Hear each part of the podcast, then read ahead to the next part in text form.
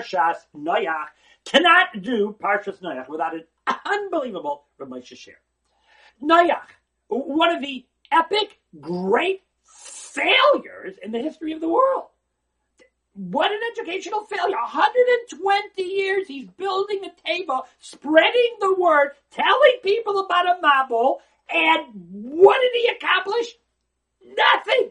No one. Not one per, not one person bought into what he said.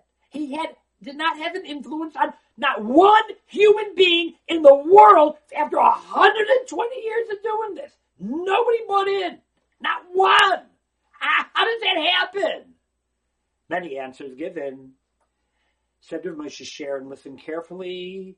Really, this is for teachers and parents. It's part of my online training course that again and again, but everybody should hear this word.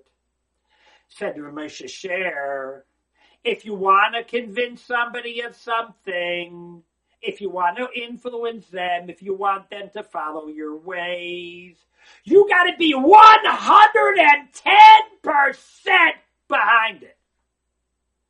They could smell that Noach was not 110% into this. Chazal tell us. Noach was miktanei amanah.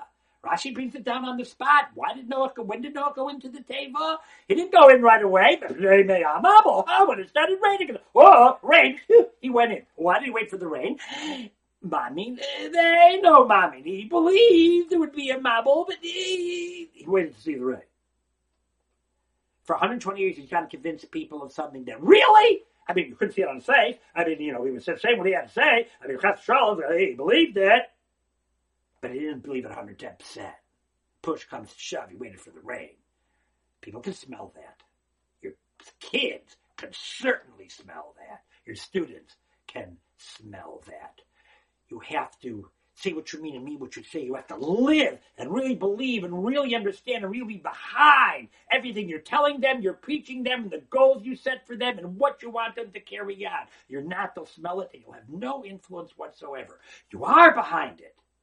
You are part of it.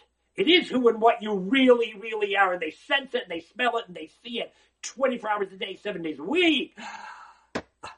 Then you can make a dramatic difference and pass on the mesorah to the next generation.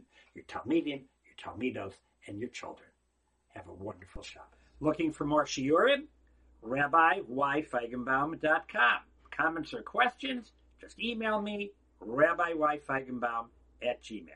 Thank you.